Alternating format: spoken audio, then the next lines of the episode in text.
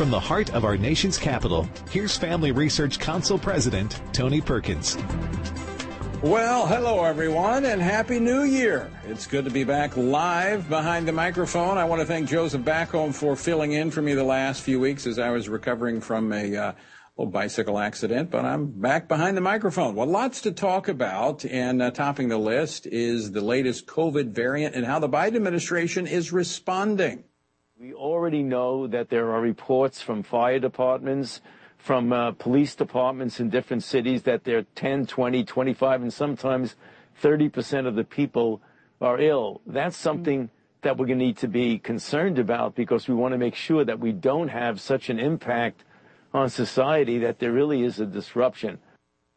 Yeah, that uh, is certainly a concern, especially when you add to it the mandates that are forcing some frontline workers to leave their jobs. That, of course, was Doctor Uh, COVID, Doctor Fauci yesterday making his rounds on T V. Well, the focus this week, though, will be the Biden administration's vaccine mandates and the courts that are continuing to halt their implementation, the latest being a Louisiana district court judge enjoining the mandate for Head Start workers. We'll get the latest on that decision from one of the state attorneys general involved in the case, Ohio Attorney General Dave Yost. Harris Alec from The Washington Times will first give us an update on how the other mandates are faring, as the Supreme Court is set to take up two cases on Friday. And what happened to follow the science, despite F D A and C D C scientists expressing serious concern about giving vaccine boosters to twelve to fourteen-year-olds? The F D A sidelined the experts and approved the vaccine boosters.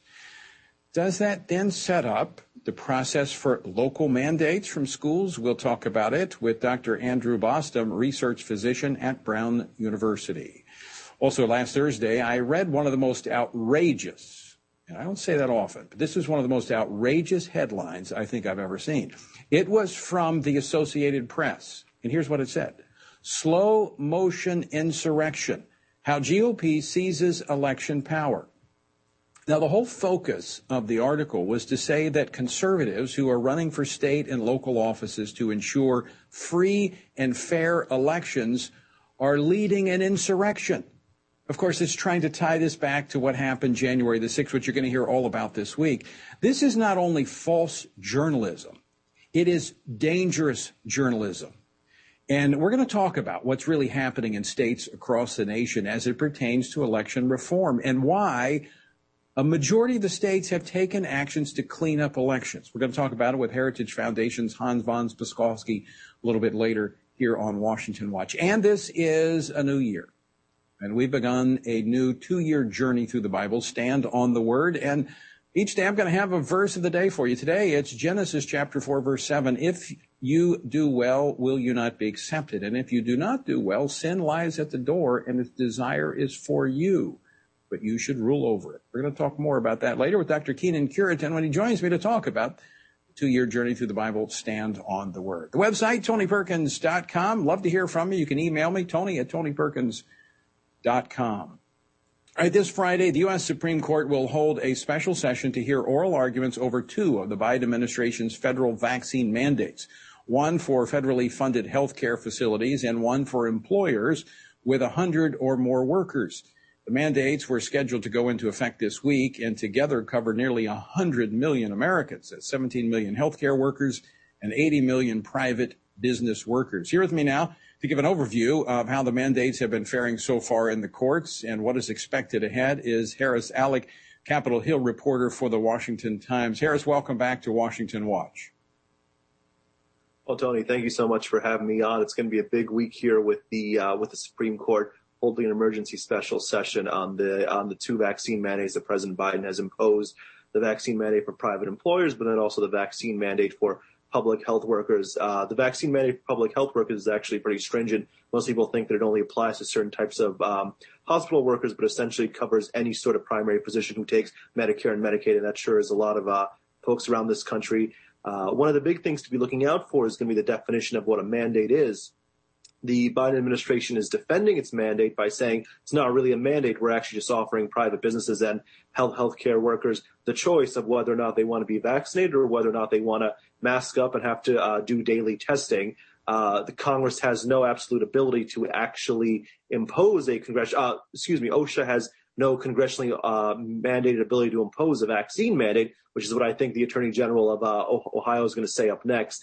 But so that's what the big uh, focus here is going to be, whether or not this agency is actually implementing a mandate, whether or not this vaccine mandate is a mandate. It all sounds kind of um, lawyerly, which I which I think it is. But this impacts over one hundred million people, and the reason why the Supreme Court is taking this uh, action right now in an emergency special session is primarily because this um, this uh, this mandate and the the course that it's followed in, in the courts, with uh, several jurisdictions striking it down, others reinstating it, has essentially created this limbo for businesses and for private workers everywhere, where essentially, you know, if if, if you work in one state, you need to have a vaccination or you could be fired, whereas in another state, you could be fined, depending on whether or not the government chooses to enforce it. So it's created this limbo of patchwork that people are trying to jump through, and the Supreme Court is really stepping in.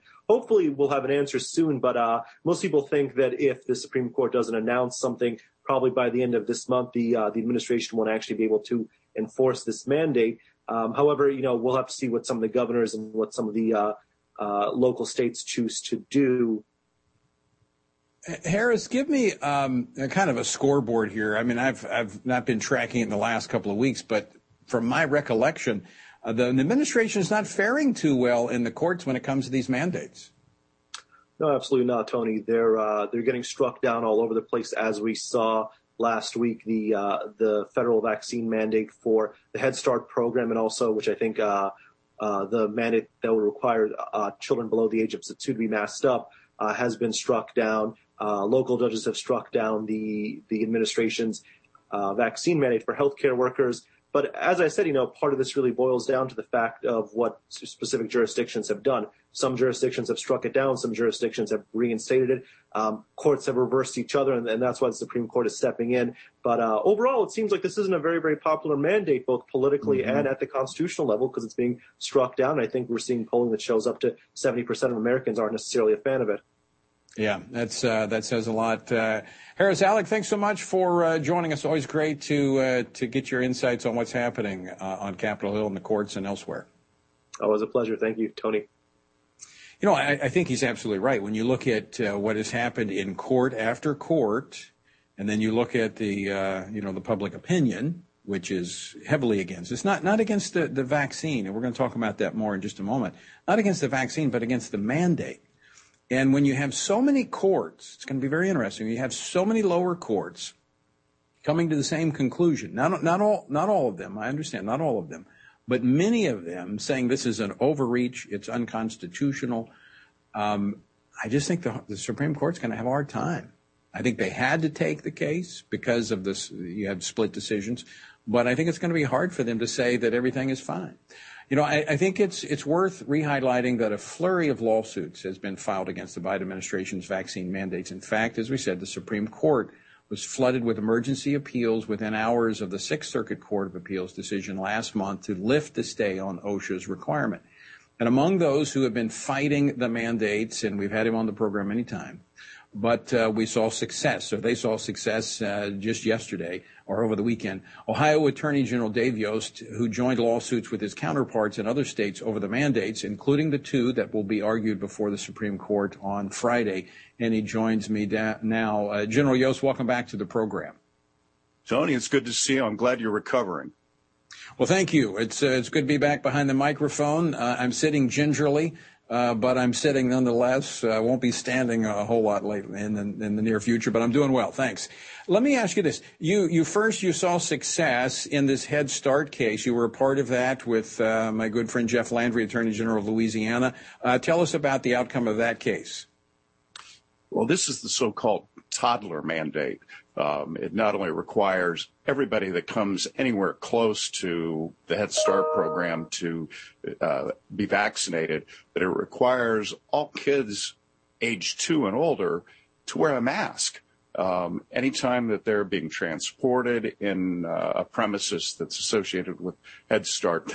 Well, the district court issued its opinion over the weekend, I think on Saturday, uh, and issued the preliminary injunction saying no toddler mandate. Uh, of that particular note to me, they not only found that uh, the department did not have the legal authority from Congress to issue this mandate, but went on to say that it's a violation of the tenth amendment. Um, this case is heading to the Supreme Court, too, I think, and I would love to see a tenth amendment precedent set uh, out of all of these executive fiats.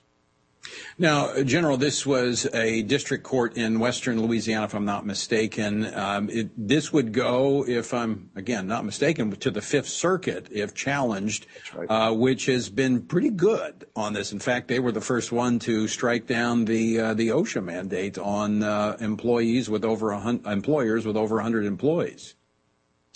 That, that's right. The Fifth uh, Fifth Circuit has a um, very constitutionally based view of executive power uh, and has been jealous of the separation of powers. Uh, I feel very good about our chances in the Fifth.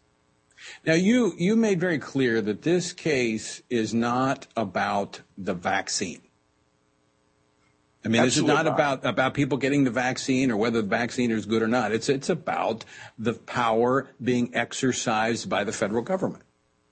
That's exactly right. And I'm vaccinated, as I, I know you know, and I've been boosted. And I encourage people to consider that. Talk with your doctor. It's the right decision for most of us. But this lawsuit isn't about that. This lawsuit is about whether a president can essentially write a law. This regulation is hundreds of pages long, and it breaks new ground, establishes new duties. Um, it doesn't just set rules for how Congress's law is going to be carried out. And uh, we think that it's way overstepping. It's an overreach. And courts across the country have been agreeing with us. Well, you in your uh, filings, I think that it, you said this, you said if the executive branch is allowed to usurp the power of the legislative branch to make laws, and the country is no longer a democracy, it is a monarchy. And, you know, when you hear all of this from the left and even the media talking about how, you know, democracy is under attack, they're missing it. It's happening right in front of their faces from the Biden administration. I've never seen such an intense attack, not only upon democracy, the authority of local governments, but quite frankly, the, the power and authority granted to the local family by God himself. The government wants to be our parents, it, it would seem. Um, but the fact of the matter is we have separation of powers.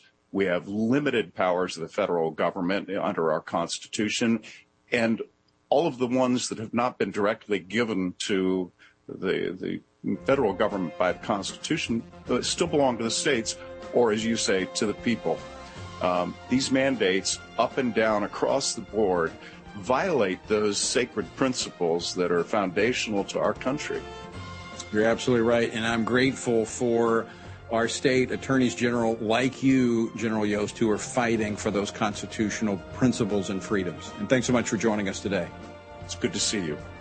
All right. Uh, Attorney General Dave Yost of Ohio. Well, coming up, the F D A has authorized COVID vaccine boosters for twelve to fifteen-year-olds despite, despite what the experts are saying. We're going to talk about that next. You're on Washington Watch. Don't go away.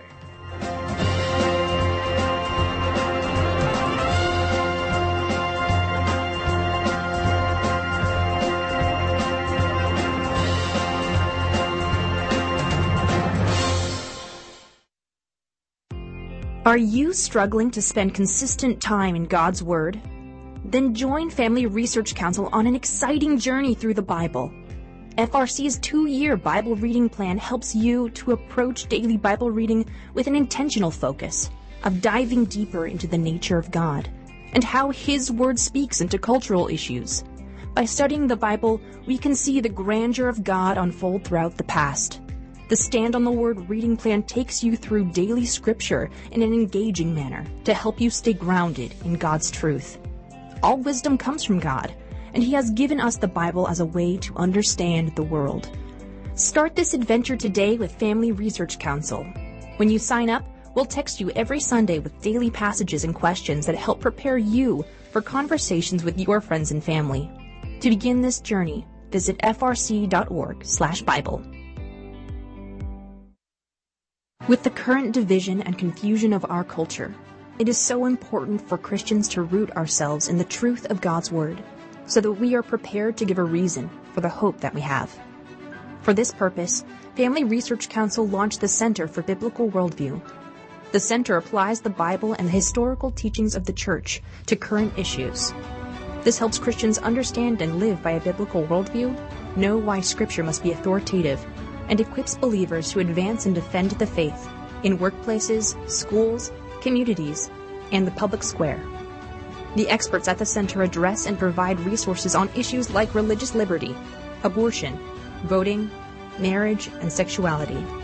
To access free resources like the Biblical Worldview series, go to f r c dot org slash worldview. To get highlights of the latest work of the Worldview Fellows, including blogs, interviews, and publications, sign up at f r c dot org slash subscriptions.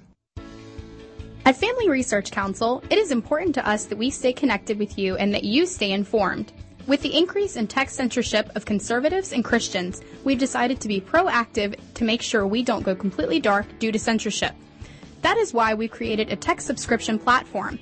If we get canceled, you can stay informed and still find updates on faith, family, and freedom. How? Just text STAND to six seven seven four two to sign up for our text alerts, and you will get F R C's content straight to your phone. Again, just text STAND to six seven seven four two, and you will get special alerts on the biggest stories of the day.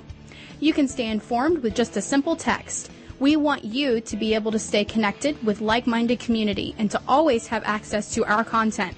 Stay connected and informed. Just text STAND to six seven seven four two.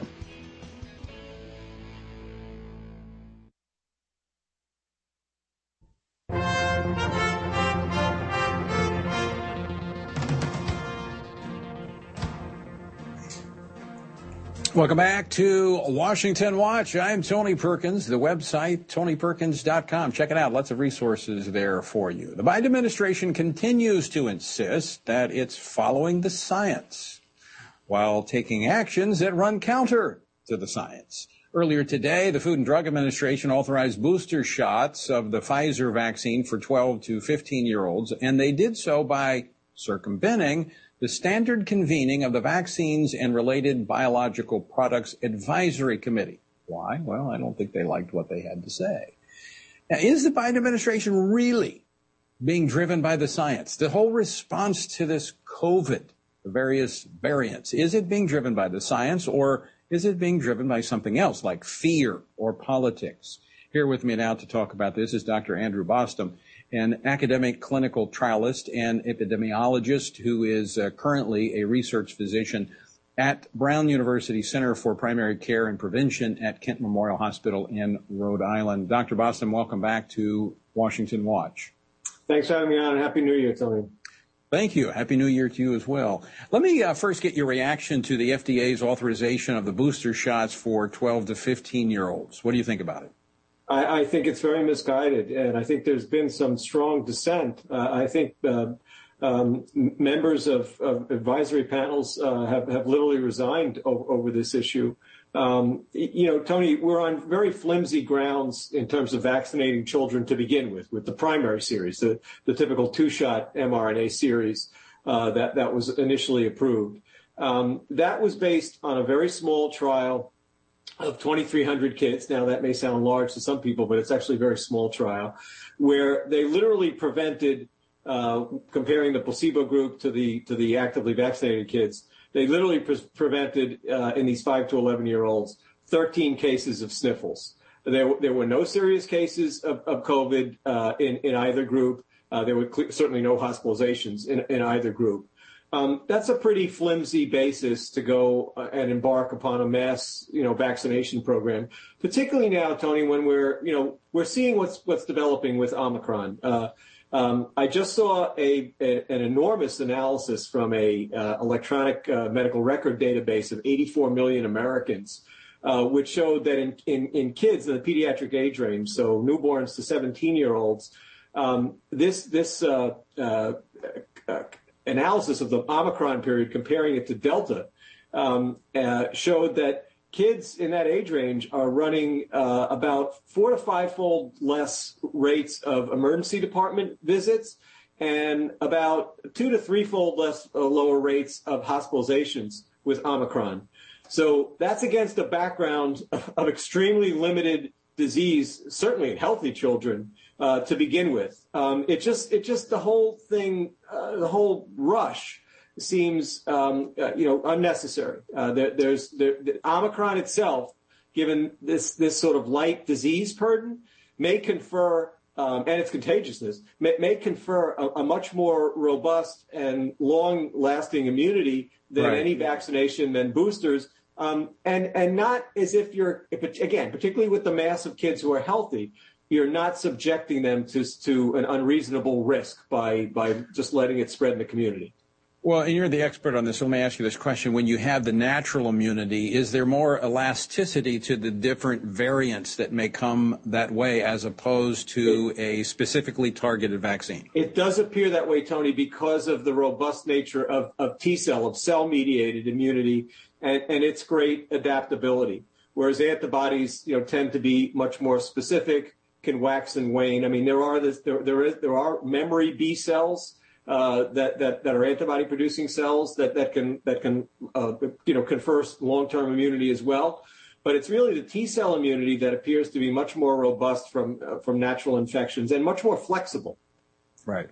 So if if we really wanted to stop this and build a bulwark, a, a firewall, if you will, around society, it would be probably a quicker way to do it is allow healthy people who may get the the Omicron virus or variant uh, to get that natural immunity. I think w- wouldn't we reach that uh, goal of herd immunity quicker that way? Yeah, and, and I mean, look, the bottom line is they're going to get it. I mean, it's breaking through uh, the, the the vaccines, even even the even the boosted populations it, across across the world, uh, Africa, Europe, and now the United States. So it's it's it's spreading r- regardless of, of whether, you know, we, we put our stock in the vaccines or not. Um, and so, yes, given given its its relatively mild nature, you know, we have an historical precedent, perhaps, for this. Uh, there was something that circulated between eighteen eighty-nine and eighteen ninety-one called the Russian flu. It turns out that it was likely a coronavirus which which jumped from, from cows to humans. Um, it was a very aggressive disease initially. Um, now, with genetic analyses, it's believed that that became a common cold-causing coronavirus, uh, vir- which, which now circulates as human coronavirus O C forty-three. This is a cold-causing coronavirus, which occasionally can, can wreak some havoc in a, in a nursing home setting, but by and large circulates, you know, amongst children and adults uh, as a cold-causing coronavirus. Well, l- let me ask you this as a as a last question, as an expert, as a physician, as one who is concerned about these things. Is it not troubling when we see the federal government taking on an issue that's already plagued with uncertainty in the eyes of the American people to violate both the process and the science to get to their ultimate objective? It's it's extremely troubling. Again, it harkens back to the the very bad Lysenko era in the Soviet Union, where where this geneticist somehow became the favorite of Stalin and imposed his views uh, on the scientific community uh, to the great detriment of, of, of Soviet society, of the ordinary people uh, back then, and, you know, contributed to, to, to, to famine and, and, and, to the, and to the debasement of science. Because next time something pops up, people are going to be more distrusting of the government, even more so when the government violates its own policies and it ignores the very thing that it says it's following, and that is the science. Doctor Bostom, always great to talk with you. Thanks so much for uh, for joining us today. Take care, Tony. All right, Doctor Andrew Bostom, Brown University. Look, again, I want to reiterate what we said earlier with uh, Ger- Attorney General Yost. Look, you need to make the decision about the vaccine based upon what your health care provider says. I encourage some people who are at high risk categories to get it. Uh, if they need it, if their doctor says, not if their president says or their C D C says, but if your doctor says. All right.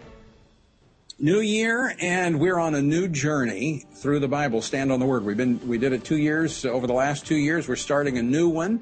And we've got lots of resources available for you. I want to encourage you to join us on this. Doctor Kenan Kiritan is going to join me next to talk about it. Don't go away. We're back with more Washington Watch after this. What is religious liberty and why should you care about it? Simply put, religious liberty is the freedom to choose your religious beliefs and to live according to those beliefs. Why should we care about this freedom? At Family Research Council, we care about religious freedom because we believe that it is an inherent human right that all governments have an obligation to protect. Tragically, not all governments do. Religious persecution is a tragic reality around the world that is not often acknowledged by the media, even though attacks on people of all faiths continue to increase globally. In Scripture, God calls Christians to pray and care for the persecuted church, the downtrodden, and those who cannot help themselves. Therefore, we must be advocates for those persecuted for their faith. To access Family Research Council's latest resources and to learn more about religious freedom and what you can do to help the persecuted, go to f r c dot org slash religious liberty. Do you want to be able to stay up to date on conservative news? Are you looking for Christian resources to help you stay politically engaged? Then download Family Research Council's Stand Firm app. With all of our content available at your fingertips, you will conveniently be able to stay up to date throughout your busy day. The Stand Firm app will give you access to a variety of resources, such as our most recent episodes of Washington Watch with Tony Perkins, tweets and other social media posts, and our latest blogs, updates, and publications. Additionally, you will have the opportunity to take action and make your voice heard by contacting your elected officials on the issues that most concern you. Visit the App Store on your smartphone or mobile device and search Stand Firm to download Family Research Council's official Stand Firm app.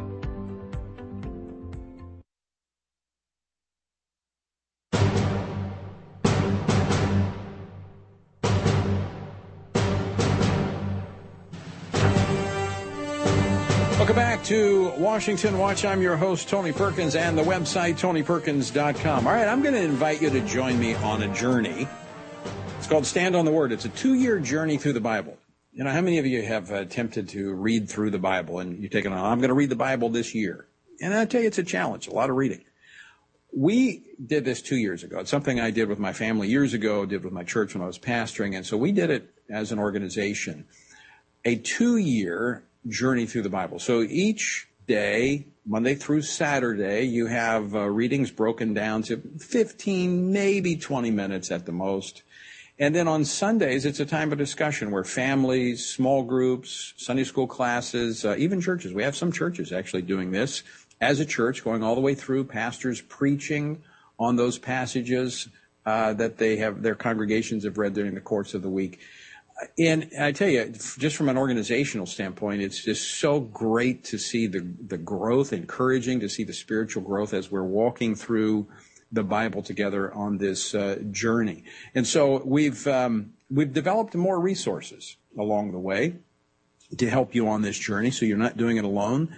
Uh, in fact, each day, uh, I'm going to be talking about it here, just even if just the verse of the day. I mentioned earlier Genesis chapter four, verses seven.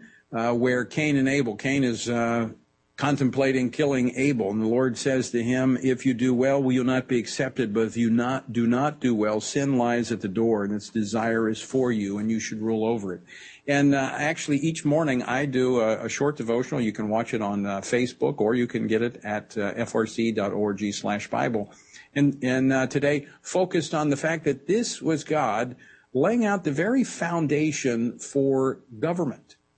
The basis being self-government. And Cain had to have control over the decisions he made. He couldn't blame the environment, couldn't blame his parents. He had to take responsibility. And that's why our whole system of government, the rule of law, is based upon self-government. Just one concept. Uh, and this is what we do in this journey through the Bible.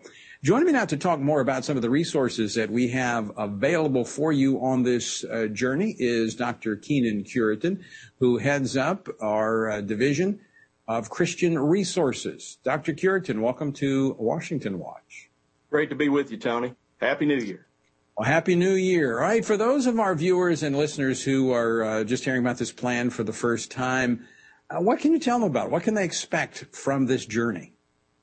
Well, I think you laid it out very well. Uh, one of the unique things about this plan, and a lot of, you know, a lot of people have good intentions about starting, you know, a devotional plan at the beginning of the new year, and they'll start with some book. We're not using a devotional book. We're using the book, as you pointed out. Right. We're reading the Bible itself. What a novel idea, right?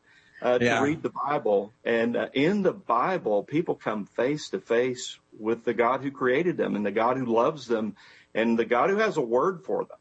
And so yeah. we're encouraging everybody to spend time reading and studying the Bible, because it is literally God breathed. It is God's very word to us. And, you well, know, and you, yeah. you, you, you kind of joke about that, but that's how I came a- across this years ago. I was looking for a devotional for my family and, and could not able to find one. I said, well, you know, what about the Bible? Uh, and just using that. And, and really, you know, people are intimidated by it. But Kenan, uh, you, you, you've been, a, you know, you, you've been a pastor. You've, uh, you've taught. Um, the Bible really teaches itself. It interprets itself. And, of course, the, the, Jesus has given us the Holy Spirit to lead us into all understanding of the truth. So we shouldn't be intimidated at reading the Bible. Absolutely. If the Spirit of God inspired it, the Spirit of God can guide you to understand it. That's, I mean, it, it really does happen that way. It, and I know a lot of people are intimidated by the Bible, and they, you know, they look at it and they say, oh, man, I don't know that I can understand the concepts. But if they'll pray and they'll obey what God reveals to them, it's interesting how God will then unfold yeah. even deeper revelations of himself. Talk a little bit about the resources that they'll find at frc.org slash Bible. Pretty excited about those, Tony. Uh, you know, last Go, we just had a simple P D F people could download, print out, or order. Uh, it was it was a calendar, but hey, we have really, I mean, our I T and web people have put together a tremendous resource. If they go to frc.org forward slash Bible, they're going to find a resource you can't find anywhere else. I mean, they will find on that page a very user-friendly format that links to the day's reading, the Bible reading. That'll be front and center. And you can choose between the English Standard Version, which is a really popular, uh, you know, newer version, or the New King James Version, as well as an audio version for those who want to listen to the Bible being read in a very distinguished voice.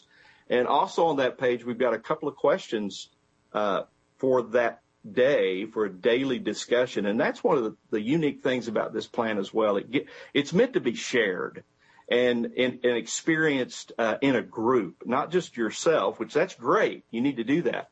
But sharing it with your family, just like you did with your family, like I'm doing with my family. And now my, my uh, son-in-law, who's a pastor, uh, he's going to be doing this with his entire church. So he's going to be leading uh, his whole church through this and sending out those those discussion questions each day. And then on Sundays, we have a debrief day. But when you scroll through that website, you just pick the day. Like, for example, today's date, uh, you know, January the third, and, and the reading for today will pop up, and the questions for that day that you can share with your family, with your friends, with whatever group you want to study the Bible together with. And uh, they can also sign up for a daily or a weekly email that will uh, reach them with the questions and uh, as well as the readings for the week. So lots of resources, folks, there at the website. Doctor Kiritan, thanks so much for joining us. Thanks for all the work you put into uh, getting us set up for this uh, two-year journey. My pleasure. It's an honor to serve, Tony. All right, folks, check it out, frc.org slash Bible. All right, don't go away. Coming back with Hans von Spakovsky talking about an insurrection?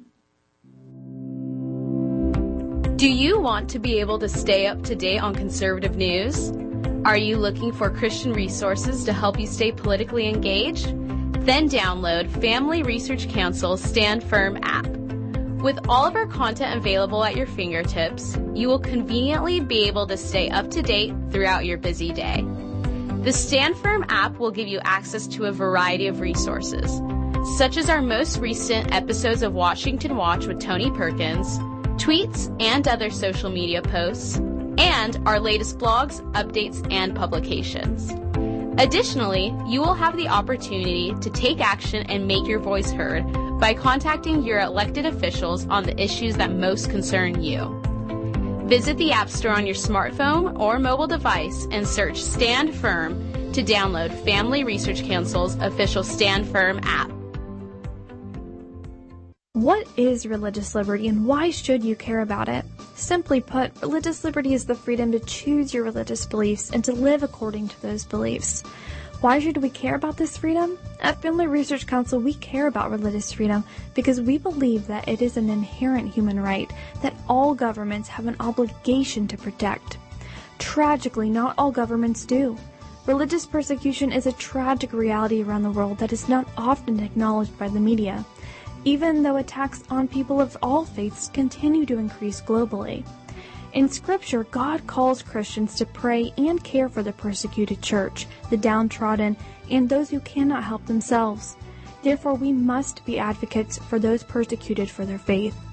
To access Family Research Council's latest resources and to learn more about religious freedom and what you can do to help the persecuted, go to f r c dot org slash religious liberty.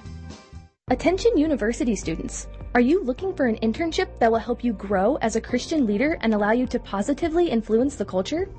Then Family Research Council's internship program is for you. F R C's life-changing twelve to fifteen week internship program will prepare and equip you for the next step in your professional journey. You'll enjoy a speaker series focusing on careers and callings, lectures from prominent conservative leaders, and weekly biblical worldview training. All of these offerings were created to aid you in your personal and professional development. As an intern, you will have the opportunity to work side by side with our experts in policy, communications, event planning, and more. The real-world experience you gain will prepare you to pursue a career of influence and make a difference wherever God calls you. This paid internship offers fully funded housing in the heart of downtown D C, giving you the chance to experience our nation's capital. Visit f r c dot org slash internships to apply.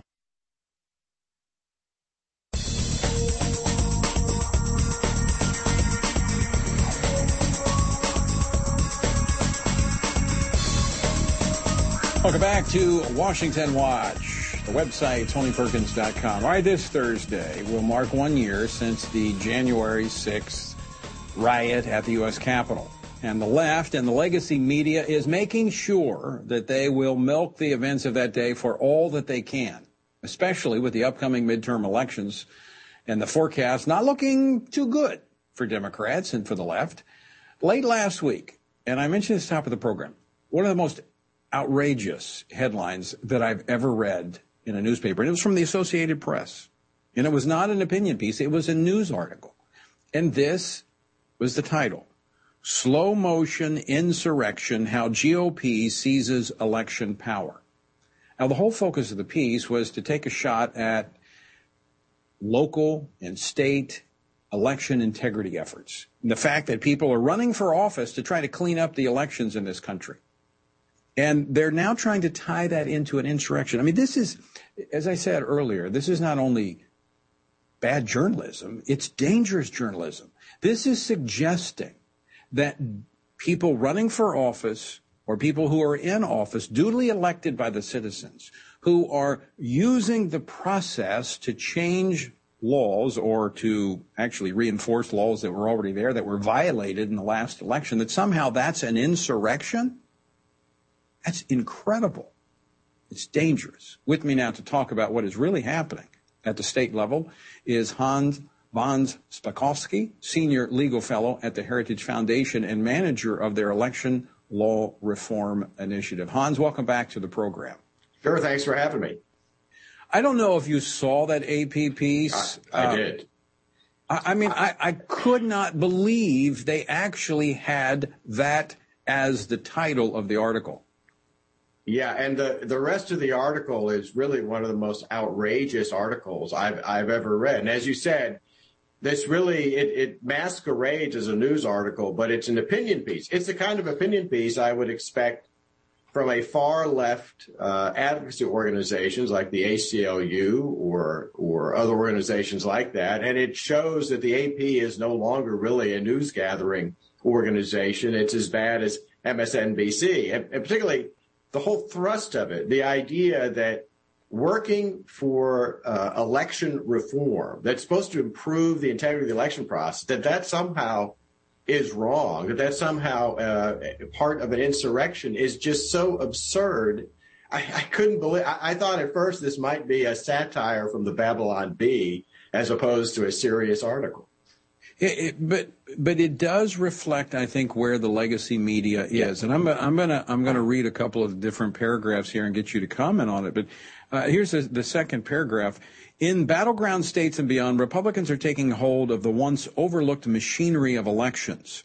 While the effort is incomplete and uneven, outside experts on democracy and Democrats are sounding alarms, warning the United States is witnessing a slow-motion insurrection with a better chance of success than Trump's failed power grab last year.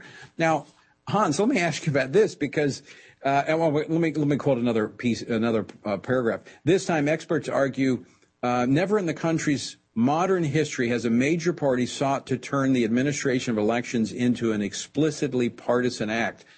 All right, how do you explain what Nancy Pelosi and Chuck Schumer right. are doing with For the People Act on Capitol Hill?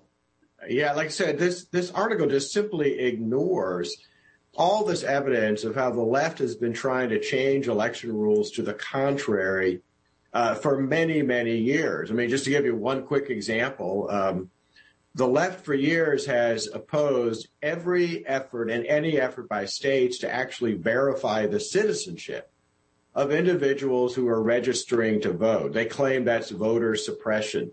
How in the world, uh, when it is a requirement under the law that you be a citizen to vote, for example, in federal elections, how is that uh, suppressing votes to actually verify that somebody is a U S citizen? But that's one of the kinds of right. examples that that the uh, the left and, and others give as supposedly a way of engaging engaging in a revolt to actually ensure that our laws are followed in the area of elections.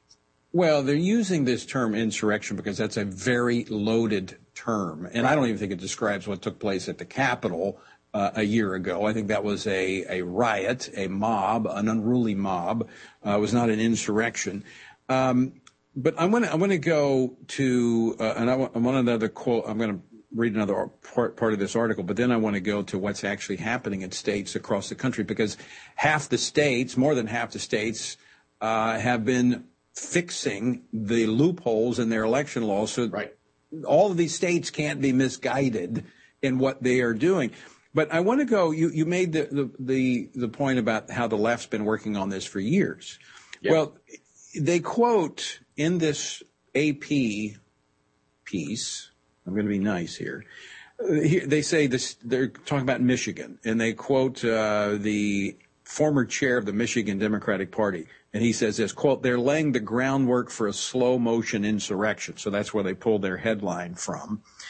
And uh, it's Mark Brewer, an election lawyer and former chair of the Michigan Democratic Party. And then they go on to say the, the state's top election official, Secretary of State Jocelyn Benson, warned, quote, the movement to cast doubt on the twenty twenty election has now turned their eyes to changing the people who were in positions of authority and protected twenty twenty. Now, they don't go on. They don't say anything about the fact that she was put in right. office primarily by Soros money for the whole purpose of trying to affect elections. And she was a former board member of the Southern Poverty Law Center. Now, how is she yeah. a source? Well, well, in fact, they failed to mention that in the mid two thousands, uh, George Soros funded and started this political action committee. They called it the Secretaries of State Project to, in fact, run far left uh, uh, advocates for Secretary of State positions in various states, uh, got them elected in places like Minnesota and Michigan. And the whole point of that was to put these Democratic advocates into positions where they could control election outcomes. The Michigan Secretary of State is the one who, on numerous occasions in last year's elections, decided to violate Michigan state laws that set out the rules for elections. So if there's anyone that's actually engaging in bad behavior. Uh, it's it's the folks who were being quoted in that story. Well, so what does that tell you about the A P? Either they are very poor yeah. journalists and they don't know what they're doing, or there's an intentionality here. Oh, no, I think there is intentionality. Uh, I've had now dealings, uh, and uh, unfortunately, with the Associated Press on election integrity for quite a while, and uh, their partisanship and bias has been evident to me throughout this process. I mean, basically, you can't trust any stories that they write anymore about this particular issue. And, you know, what's so absurd about this, Tony, as you know, is, look, what states have been trying to do, places like Georgia, Texas, Florida, elsewhere, they've been doing things like putting in voter I D requirements. How in the world is that an insurrection? That's something that benefits all voters, no matter which political party they support. But to, to label that and attempts to clean up voter rolls to, for example, make sure that it's only citizens who are registered, to, to say that that's insurrection is it got to be one of the uh, most absurd things I, I've ever heard. And yet this is written as a serious right. article by the A P. All right, so I've made my point, folks. You cannot trust what the legacy media is saying. And I, I would go right. beyond just the election issue, because I've read so many headlines, and, I'm, and I've never been one to bash the media.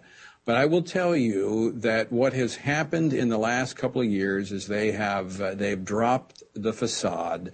They are clearly a part of Uh, the Democratic Party, of the left wing in this country. So, Hans, having established that fact, let's move on now, because I want people to know where to get their information on election reform. They need to go to places like Heritage and the work that right. you're doing.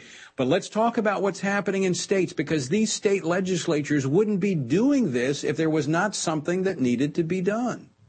No, that's exactly right. And uh, that's why Uh, it, in the legislative sessions in the states that occurred at the beginning of twenty twenty-one, uh, a number of states, Florida, Georgia, Texas, Iowa, Arizona, and several others actually passed big election reform packages to try to fix the vulnerabilities that exist in the system.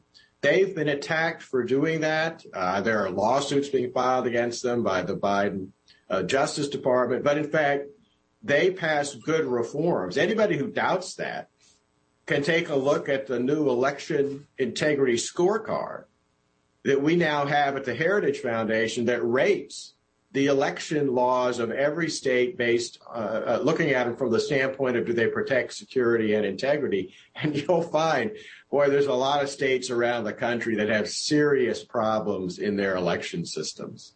And that's a great resource, folks, uh, by the way. And, and in fact, we'll make sure we get that up on our website, uh, or you can follow um, the links over to Hans's site, because that's a good measure to talk to your right. state officials about and say, hey, why do we have these vulnerabilities? Why haven't we fixed this? But, Hans, I want to go back for just a moment to a point you made about the states that did pass it, because one of the early states to really take on aggressively to fix the problems, it was a state that was under the microscope during the twenty twenty election. It was Georgia. Right. And, and Georgia stepped forward, and they, they did some some good stuff in fixing some of the loopholes, trying to limit some of the outside money, the the where the voting boxes were dropped, and uh, voter I D. And uh, Brian Kemp, Governor Kemp, to his credit, and I had him on the program many times, he did not wilt in the face That's of the right. left's opposition, because they knew if they could stop Georgia, because they were the point man on this, that the other states would fold as well. But to their credit, uh, he stood, the state stood, and I think that's why we saw other states move forward in this last legislative session. Oh, no, I agree. And look, um, some, several of the legislators who sponsored what was a really good election reform bill Uh, have suffered all kinds of personal and professional consequences for this, including one who lost his job simply because he pushed forward a good election reform bill. Um, but that shows you the, the problems that there are in this area, and particularly the way the media now is simply repeating uh, liberal talking points whenever it comes to the election integrity issue. And you, as you know, we're now facing Uh, a further uh, uh, problem in the U S Uh, Congress, because uh, Democrats are about to do to do uh, put forward another push to try to get rid of the filibuster in order to pass right. their federal election right. bills, which would basically nationalize the process and ensure dishonest elections for the foreseeable future. Yeah, you know, as you said, this underscores the problem, but it also underscores what is at stake. Yes. And and you hear, you listen to the rhetoric, like in the A P article about undermining democracy. What they're afraid of is that the left and what they've been working at systematically, which the coronavirus gave them the opportunity to do, has exposed, it's been exposed. And so Americans are yes. reacting, and state legislatures are reacting. They're fixing these loopholes. And so that's why they're trying to preempt these states and take this at the federal level. And I'm grateful for uh, Senator McConnell and some of the other senators that have stood firm on this, and even some of the right. Democratic members who are, are not crazy about this. But we're far from being out of the woods on this one. Uh, and so I'm going to, before we run out of time, we'll, we'll, we'll get an action item on that. But I, uh, first, what are the top states going into this legislative season where election reform measures are going to be considered?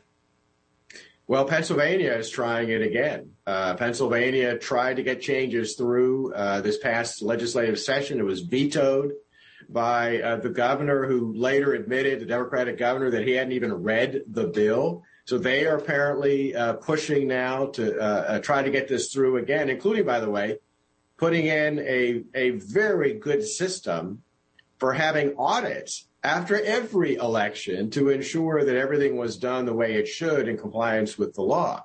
Uh, and so Pennsylvania is going to be a big focus of election reform efforts as these legislative sessions get underway in January. Well, folks, you need to speak to those in Pennsylvania. You need to speak to your state officials yeah. and encourage them to move forward in this. And, and again, check out the resource Uh, that Hans, uh, they have over at uh, Heritage Foundation that can help you kind of gauge where your state is. Now, Hans, about the uh, at the federal level, as you said, they're right. they're bringing it back. Uh, may try to eliminate the filibuster rules to do it. What do we need to be watching on very quickly? Uh, folks need to do everything they can to contact their legislators, both at the state and federal level. Their state legislators ought to be calling federal legislators and saying, why do you want to put in a federal law that t- would take away our ability in our state to uh, formulate the rules running elections? So they, they need to be doing everything they can to stop what is, uh, Chuck Schumer and Nancy Pelosi are about to, about to try to do in the Congress. Yeah, and who knows, it may end up that uh, Doctor Fauci will be head of elections. Uh, Hans, uh, great to talk with you. Happy New Year, and I'm sure we'll be talking a lot more in the uh, the weeks ahead. Sure thing. Thanks for having me. All right. Uh, folks, check out the website, tony perkins dot com, and you can follow uh, the links over to Heritage Foundation. Take a look at uh, this uh, resource that they have available so you can see where your state lines up on election laws. This is really important. And I'm so grateful that so many states took action in the last legislative season in twenty twenty-one. Now we're in twenty twenty-two, and there's still some cleanup that needs to be done, especially as we're moving into the midterm elections. Bottom line, don't be influenced by what the legacy media is saying. They're trying to scare people away by using these terms, insurrection, making you feel like you're a criminal by exercising your constitutional rights to defend our freedoms. Don't give up, folks. This is our country, and we have to stand for it. But we do so by standing on the promises of God's word. All right, until next time, I leave you with the encouraging words of the Apostle Paul found in Ephesians six, where he says, when you've done everything you can do, when you've prayed, prepared, and taken your stand, by all means. Washington Watch with Tony Perkins is brought to you by Family Research Council and is entirely listener-supported. Portions of the show discussing candidates are brought to you by Family Research Council Action. For more information on anything you've heard today, or to find out how you can partner with us in our ongoing efforts to promote faith, family, and freedom, visit tony perkins dot com. Also, to leave a comment about Washington Watch, call our watch line at one eight six six, three seven two, seven two three four. That's one eight six six, three seven two, seven two three four.